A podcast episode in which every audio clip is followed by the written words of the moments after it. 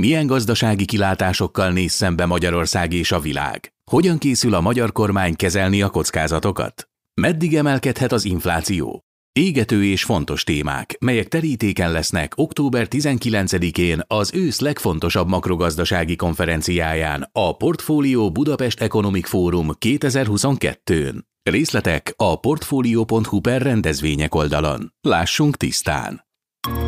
Portfolio Podcast Lab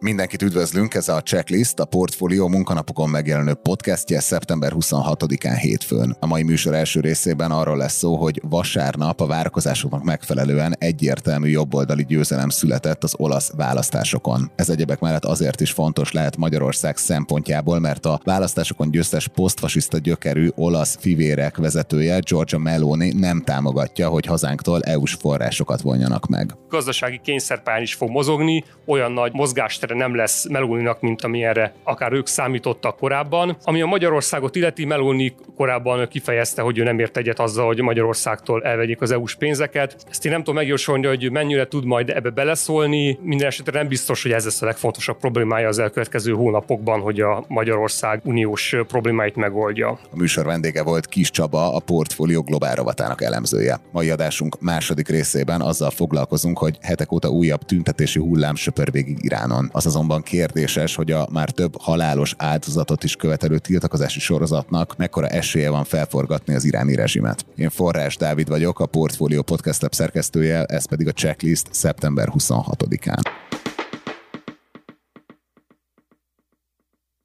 Egyértelmű jobboldali győzelem született az olaszországi választásokon. A győztes az Olaszország Fivérei nevű posztfasiszta gyökerű párt lett, melynek elnöke Giorgia Meloni, Olaszország első női kormányfője lehet. Meglepetésre a radikális jobboldali Liga Matteo Salvini volt belügyminiszter pártja rosszul szerepelt, 9%-os eredményt értett el. A populista baloldali öt csillag mozgalom pedig 15%-ot kapott. A legnagyobb ellenzéki párt, a bal-közép demokrata párt lehet majd a következő ciklusban, amely 19% körüli eredménnyel záratta a választást. Az olasz választásokkal, illetve a külpolitikai potenciális implikációkkal kapcsolatban itt van velünk Kis Csaba, a Portfolio Globál rovatának elemzője. Szia Csaba, üdvözöllek az adásban. Szia, üdvözlöm a hallgatókat! Először kezdjük ott, hogy miért rendeztek most választásokat Olaszországban. Olaszországban meglehetősen megszokott, hogy a kormányok nem töltik ki a maguk ciklusát. Így történt ez Mario Draghi kormányával is, amely 2021. februárjában jött létre. Ez egy szakértői kormányzat volt, amely mögé a legtöbb nagy párt beállt. Kivétel volt a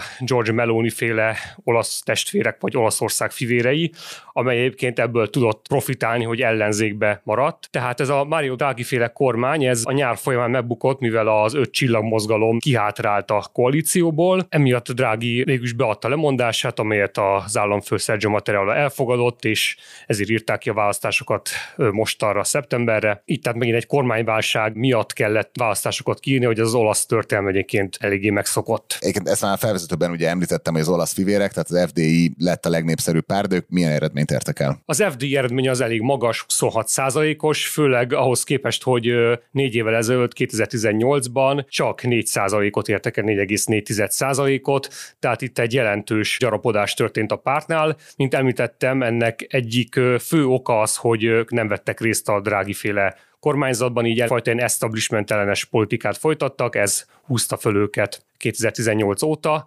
Egyébként pedig, ahogy ez látszik az eredményekből, elsősorban a Liga pártól vettek el szavazatokat, főleg északon, ugye a Liga az Észak-Olaszországban erős, eredetileg északi ligaként is alakult az északi tartományok fajta ilyen szeparatista pártjaként, ami aztán utána főleg Matteo Salvini mostani liga vezérése alatt egy ilyen országos pártá alakult, amely már nem az északi szeparatizmust támogatta, egy ilyen radikális jobboldali programot vitt, és a szintén radikális jobboldali Olaszország fivérei a győztes párt, az pedig szépen az elmúlt években már csak azért is, mert ugye a Liga is szerepet vállalt a drági kormányban, elhalázta előle a szavazókat, így lényegében a Liga kárára gyarapodott. Miért apostrofálják sokan mégis az FDI-t posztfasiszta gyökerűnek, és a Ligát pedig nem? Az FDI-nek a egyik előtt szervezet az olasz szociális mozgalom volt, amely 1946-ban alakult, éppen fasiszta politikusok részvételével is, és ez egy ilyen ténylegesen kimondottan posztfasiszta mozgalomként működött 1990 1995-ig, és a, az Olaszország fivérei párt az lényegében ebben gyökerezik ebben a, ebben a mozgalomban. Maga George Meloni is a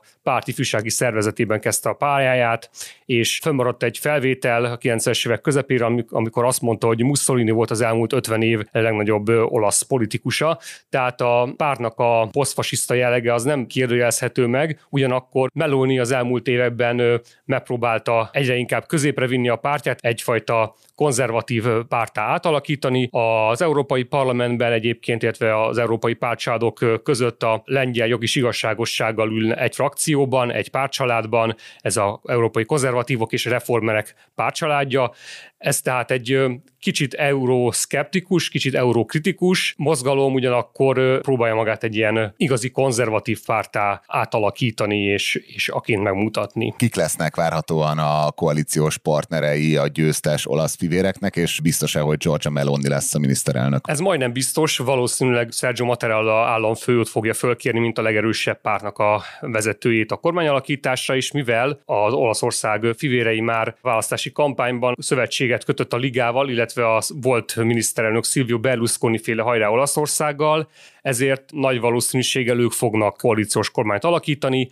Egyébként ez meg is van a, az abszolút többségük a olasz törvényhozás mindkét házában. Két hamados győzelmet ugyanakkor nem tudtak elérni, ez is benne volt a pakliban, ugyanis az utolsó mérések szerint 46%-on állt ez a szövetség, végül is 43% lett a teljes szövetségnek, a jobboldali szövetségnek az eredménye, és ez pedig nem elegendő ahhoz, hogy két hamados győzelem legyen, de egy stabil kormánykoalíció elvileg kialakulhat. De mint mondtam, Olaszországban nagy hagyománya van annak, hogy a kormánykoalíció azok a ciklus alatt fölbomlanak. Ezért mivel három párt élén három erős ember áll, bizonytalan, hogy ők mennyire tudnak majd együttműködni, vannak ellentétek, például az Oroszország politikában hármójuk közül pont egyébként a Meloni féle párt a legkevésbé orosz barát, és Berlusconi mondja a legputyin barátabb szólamokat, aki egyébként a legmérsékeltebb pártnak a vezetője lenne. Tehát ellentmondások vannak a három párt között is, tehát nem, nem megjósolt, hogy fönnmarad ez a koalíció, minden esetre ők fogadkoznak, hogy a következő öt évben ők fönn fogják tartani ezt a stabil kormánykoalíciót. És várható várhatóan lesznek-e EU-s szinten implikációi a jobboldali győzelemnek? Például hatással lehet-e a választások eredménye a magyar EU-s pénzek sorsára? Meloni az elmúlt hetekben a kampány során, ahogy mondtam is, ugye konzervatív pártá próbálta fazonőrözni a pártját, és a, és a kampányban is próbált ilyen nyugtató szólamokat mondani, amelyek megpróbált megnyugtatni az Európai Unió döntéshozóit, más Európai Uniós tagállamokat, hogy itt nem várható igazán nagy változás Olaszország részéről, tehát nem fogják fölborítani az Európai Unió rendjét. Egyébként van fél félelem nyilvánvalóan az Európai Unióban. Állítólag Macron elnök is aggodalmát fejezte ki, és tervez Scholz, Olaf Scholz német kancárral találkozót, hogy megbeszéljék, hogy mi lesz fog vezetni az olasz választás, vagy hogyan kezeljék az új helyzetet Európában. Ugyanakkor figyelmeztették is arra Macron, hogy ne próbálja nagyon eldegeníteni magától, illetve az európai főáramtól az olasz kormányt. Hogy ők fogalmaztak, nehogy Magyarország karjába vessék Olaszországot, valószínűleg nem lesz az Európai Unió mainstreamje részéről sem, illetve, illetve Meloni részéről sem asztalborogatás, más. Mindenki arra számít, hogy lényegében folytatja melulni a drági féle politikát, amelyet szükséges is lesz folytatnia, hiszen Olaszország jelentős államadóságtól szenved, a GDP 150%-ára tehető államadósággal, tehát egy gazdasági kényszerpályán is fog mozogni, olyan nagy mozgástere nem lesz Meluninak, mint amilyenre akár ők számítottak korábban. Ami a Magyarországot illeti, Meluni korábban kifejezte, hogy ő nem ért egyet azzal, hogy Magyarországtól elvegyék az EU-s pénzeket. Ezt én nem tudom megjósolni, hogy mennyire tud majd majd ebbe beleszólni. Minden esetre nem biztos, hogy ez lesz a legfontosabb problémája az elkövetkező hónapokban, hogy a Magyarország uniós problémáit megoldja. Záró kérdésem, hogy maradt-e valahol bázisa az olasz baloldalnak, vagy egy ilyen teljes összeomlást látunk? Nincsen teljes összeomlás, és emiatt is egyébként bizakodóbbak is a, az Európai Uniós véleményalkotók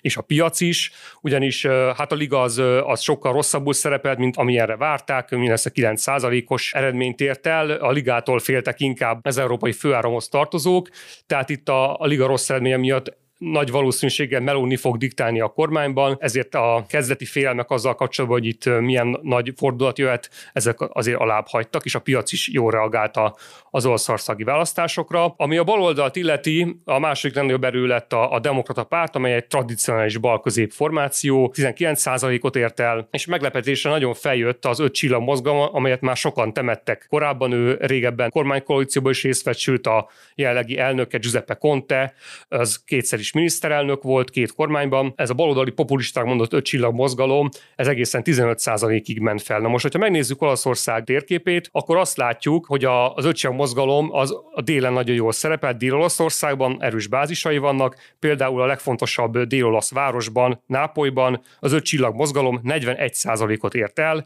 a bal közép 25%-ot, és a jobb oldal mindössze 22%-ot. Ami a demokrata pártnak a bázisait illeti, ő nagyvárosokban volt főleg erős, északi nagyvárosokban, például Milánóban 39%-ot szerzett a jobb oldal 33%-ával szemben, Torinóban 37-et a jobb oldal 33%-ával szemben, Bolonyában, amely tradicionálisan egy baloldali fellegvár, 40%-ot szerzett a demokrata párt, a jobboldali szövetség 32%-ával szemben, illetve Firenzébe 40%-ot szerzett a jobboldal 30%-ával szembe. Tehát látható, hogy a demokrata pártnak elsősorban az északi nagyvárosokban van bázisa, és van lehetősége további bázist építeni, az ötsia mozgalom pedig véletlenül délen fog erősödni. Köszönjük szépen az elemzésedet. Az elmúlt percekben Kis Csaba, a portfólió globál rovatának elemzője volt a checklist vendége. Csaba, köszönjük, hogy itt voltál a műsorban. Én is köszönöm.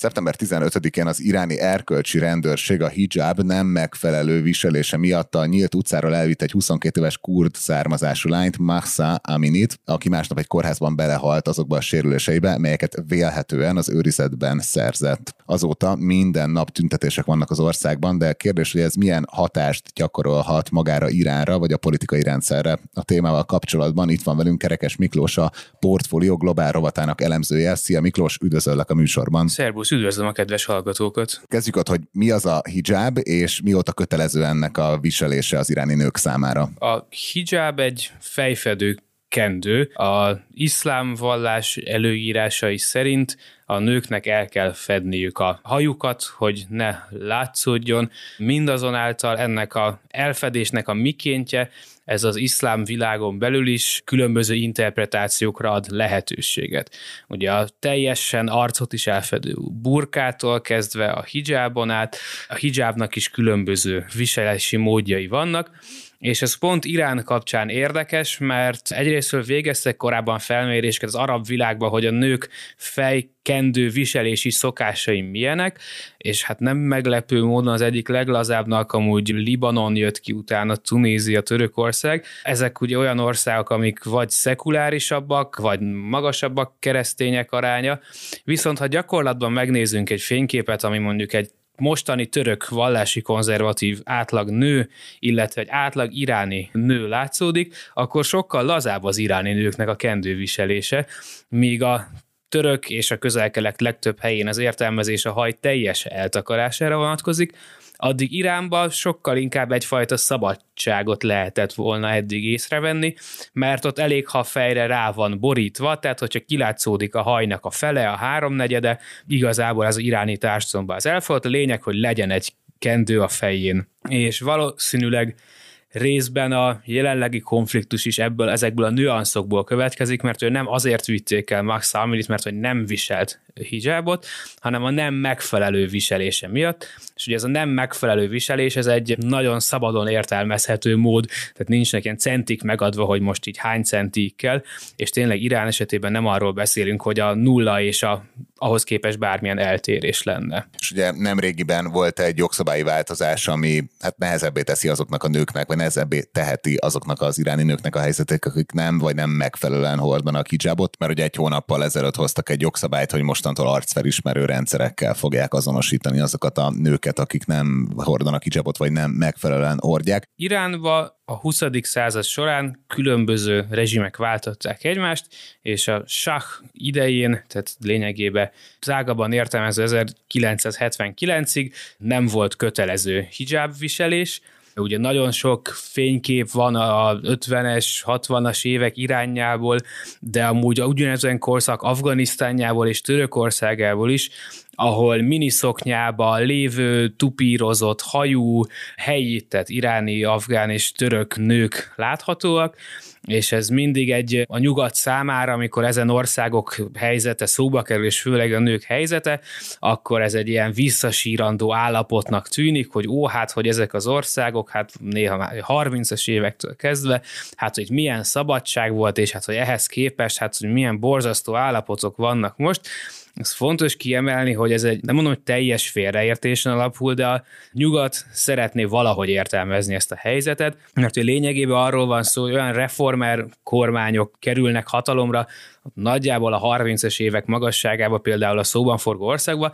aminek erőnek erejével próbál nyugatosítani, adott esetben a nép 80%-ának az ellenállásának az ellenére is és egyrésztről ezek egy abszolút, tehát nagyon kicsi aránya a társadalomnak, aki így öltözködik, tehát azért nagyon európai negyedekbe, viszont ezzel ki tudják váltani azt a haragot részben a társadalom többségének a részéről, hogy amikor ezek a rendszerek megbuknak, mondjuk Afganisztánban és Iránban, akkor egy vallási szélsőséges iszlamista kormány, vagy hát ha kormánynak nevezhetjük sok esetben, kerül hatalomra, akik kihasználják ezt a lehetőséget, és a fejfedőt, mint olyan, egy szimbólumnak állítják be, lényegében arra kettősségre rájátszva, hogy ezek a szekuláris rendszerek borzasztóan korruptak is, és akkor ugye összekötik ezt a kettőt, hogy hát ezek a mi, lányaink is milyenek lettek, hát hogy ezek milyen korrupt a rendszer, és minden, és hogy akkor van ez a konzervatív valóság, és hogy ennek nem csak a lélekben, nem csak az államvezetésben, hanem, hanem vizuálisan is meg kell jelennie.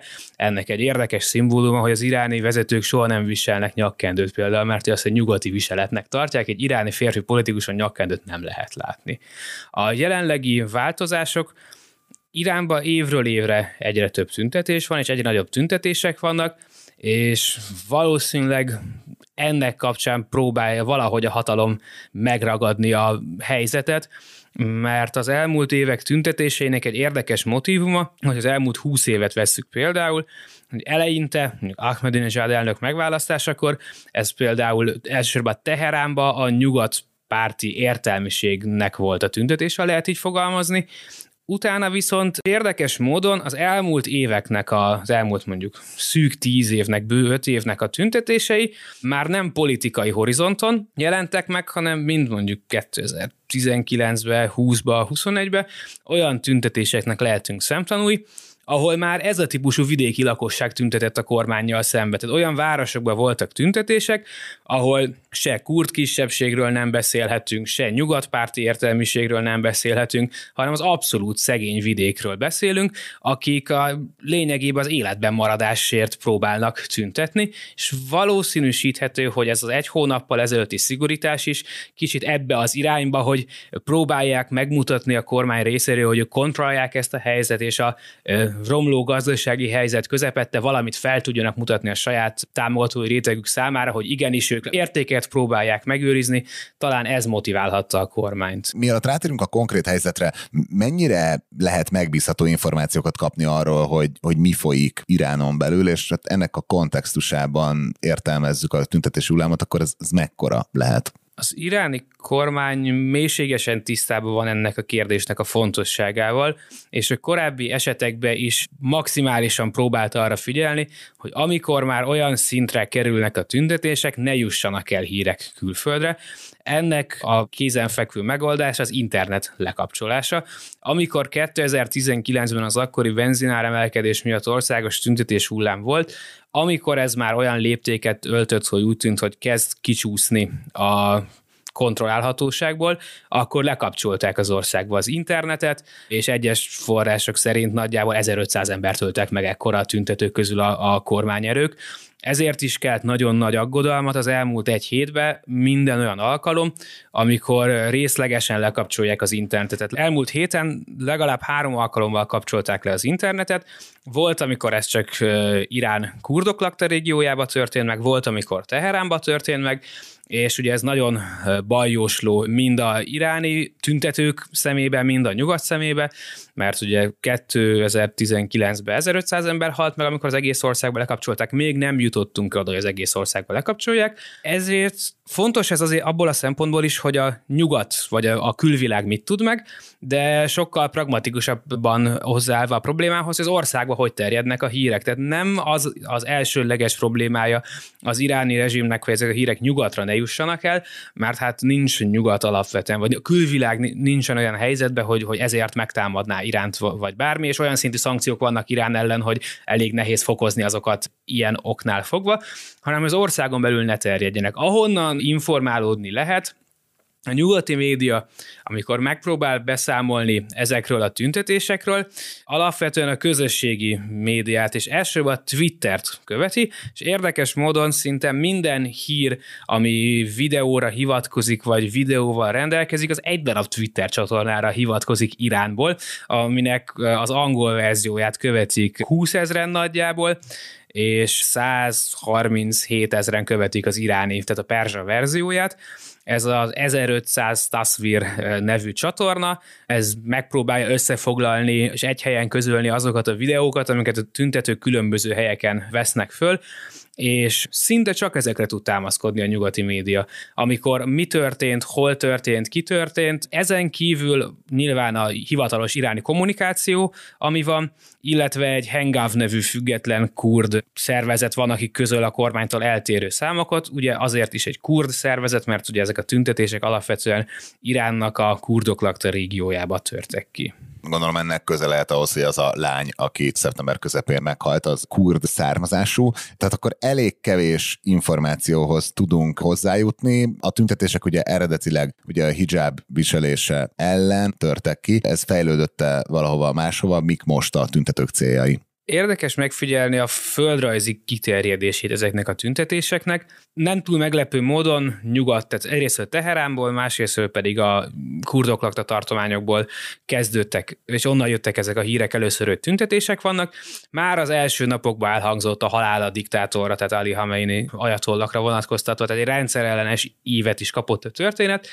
Mindazonáltal úgy tűnik, amennyire ezt így távolról lehet figyelni, hogy a, ez az emberi jogi, női jogi része ez nagyon domináns ezekben a tüntetésekben, nagyon sok női tüntető van, és fokozatosan átterjedtek az országnak először a északnyugati, iráni Azerbajdzsán, nagyobb város, Tebriz és társai, nagyobb városok, Isfahan, Teherán mellett, de érdekes módon például Mashhadra is átterjedt, ami már gyakorlatilag észak-kelet, tehát nagyon konzervatív és egy teljesen más millió, tehát hogy látszik, hogy, hogy ott már nem a kurd téma a domináns, mert nem nagyon laknak arra fel azért már kurdok, hanem a, a, az elnyomás, a korrupció és ezek a problémák. Egész tüntetések értelmezése és a potenciális kifutásának a szempontjából érdemes figyelemmel követni azt, hogy korábban, amikor más tematikák voltak, sokkal könnyebben ki lehetett húzni a tüntetők lábbal a talajt kommunikációs szintjén is. Most is hasonlókkal kezd próbálkozni a kormány. Az első napokban meg lehetett figyelni, hogy a legelső naptól kezdve azt kommunikálta az iráni elnök is, hogy kivizsgálják ezt, ugye, tehát nem az volt, hogy á, ilyen nem is történt, a rendőrség szerint nem történt, de az elnök, hogy akkor kivizsgáljuk. Utána napokkal később is, amikor már voltak halálos áldozatok, az iráni elnök részvétét nyilvánította ki az elhunyt családjának, megpróbálták ezen a horizonton kezelni ezt a problémát, de most már úgy tűnik, hogy egy hét elteltével olyan szintre került, hogy ezt a narratívát elengedték, és most már elkezd, egyrészt pénteken volt egy kormánypárti tüntetés is Teheránba, másrészt most már izraeli ügynököknek kezdik nevezni a tüntetőket a kormány részéről, ami nagyon veszélyes narratíva váltás lehet, mert míg a tüntetők lényegében nem rendelkeznek extra követelésekkel, tehát a rendszerrel szembeni kritikájukat, illetve nyilván a, a kötelező hijab viselés elleni kritikájukat fogalmazzák meg addig nem mindegy, hogy a állami média őket hogyan állítja be a nép szemében. És várható-e, hogy bármilyen céljukat elérik a, a tüntetők, ugye az eddigi nagyobb tüntetési hullámokat, ezekből te is most felsoroltál néhányat, ezeket egészen brutális módszerekkel törte le a rezsim. Az, hogy a rezsim most azt mondja, hogy hát igazatok van, és visszahívunk minden katonát, és, és, és akkor most változtatunk valamit. Ez nem túl reális, mert nagyon magas szintű társadalmi feszültségek vannak hosszú ideje Iránban, így ha, ha engednének bármilyen nemű követelésnek ilyetén módon, akkor nyilván újabb követelések jönnének elő, és a rendszerellenes éle dominálna. Ezt a luxus nem engedheti meg magának jelenleg az iráni vezetés. Mindazonáltal nem tartanám lehetetlennek azt, hogy ha sikerül nem túl véresen a mostani tüntetési hullámnak a végére érni, akkor egy ilyen lassú változás induljon be Iránba, abban az értelemben, hogy ennek van hagyománya. Tehát Iránban vannak választások, hogy a kormány, az állam kontrollja kikindulhatnak el, de megfigyelhető egy tendencia, hogy egy reformpárti elnök után jön egy konzervatívabb, majd egy reformpárti, majd egy konzervatívabb. Most ugye egy reformpárti után éppen egy konzervatívabb elnök van. Tehát alapvetően is a rendszerben benne van az, hogy bizonyos szintű ilyen rendszeren belüli kiingásokra, tehát most ez a hijab viselés szigorúsága is beleférhet ebbe, ilyetén módon tudjon reagálni, és tudja kezelni ezeket a feszültségeket. Egyébként ugye nyilván a nyugati világban, főleg a ugye Irán atomprogramjával, illetve hát ezekkel a már említett különböző tüntetési hullámokkal kapcsolatban jutnak el így hírek a, a médiába, és hát ezekből nyilván egy ilyen elég brutális, ilyen elnyomó rezsimnek a képe ami kirajzolódik, de hogyha mondjuk valahogy megpróbálnánk elhelyezni egy ilyen választásos autokrácia, mint mondjuk, mondjuk Törökország, és mondjuk egy ilyen totális diktatúra, mint Észak-Korea skálájára, akkor így Irán hol helyezkedik el ezen? Az iráni rendszer egy teljes mértékben párhuzamokkal nem rendelkező rendszer, tehát Észak-Kóránál egy jóval lazább, hogyha lehet így fogalmazni. Nagyjából az a ritmus állt be az iráni politikába, hogy van az ajatollah, a legfelső síta vallási vezető, aki kiválasztotta előző ajatollak által. Ő rendelkezik egy, szabadon fogalmazom, egy vétójognak nevezhetnénk, tehát hogy nem ő irányítja operatíve az országot, de ha bármi olyan történne, ami szerinte nem jó irány megy, azt meg tudja akadályozni, például a nem megfelelő elnökjelöltek indulását, és a többi, és a többi. Mindazonáltal ez alatt egy olyan rendszer tűnik elő, ahol nyilvánvalóan a politikai spektrumnak minden része nincsen, tehát mondjuk még 79 előtt erősek voltak a kommunisták, tehát nyilván nem beszélhetünk arról, hogy, hogy itt iráni kommunista párt induljon a választáson, míg érdekes módon Irakban ez meg tud történni a szomszédos Irakba, de megfigyelhető az, hogy a blokkon belül, tehát ezen a jobboldali konzervatívnak nevezhető blokkon belül, tehát aki a nagy kereteket tisztában tartja, tehát hogy érti, hogy, hogy meddig lehet elmenni, az azon belül rendelkezik egy mozgással, hogy most reformpárti vagy nem, ezen a kereteken belül egyfajta plurális sajtóról lehet beszélni, tehát nem, nem nyíltan minden szinten rendszer ellenzéki, de rendszerkritikus, egyfajta rendszerkritikus sajtóról lehet beszélni.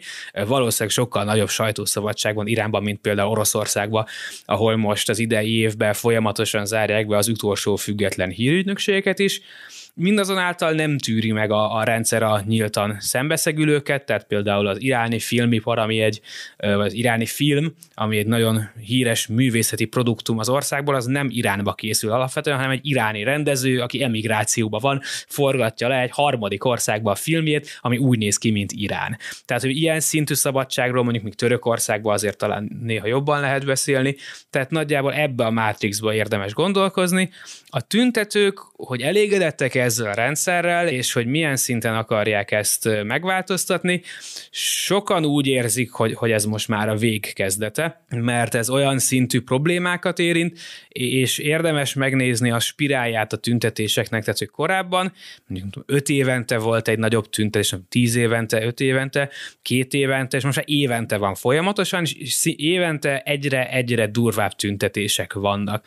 A rendszer ideig óráig ezt tudja menedzselni, de hall hallani olyan híreket most már, hogy van, ahol a katonák megtagadják már azt, hogy, hogy kimenjenek a tüntetők ellen, de ezek nem megerősíthető hírek, de, de egyre több hír szól arról, hogy most már a rendszerbe se támogatja mindenki azt, hogy a, a hijab viselés ellen, tüntetők ellen olyan szintű erőszakot alkalmazzanak. Köszönjük szépen az elemzésedet. Az elmúlt percekben Kerekes Miklós a Portfolio Globál rovatának elemzője volt a checklist vendége. Miklós, köszönjük, hogy a rendelkezésünkre álltál. Köszönöm szépen a lehetőséget, szép napot kívánok!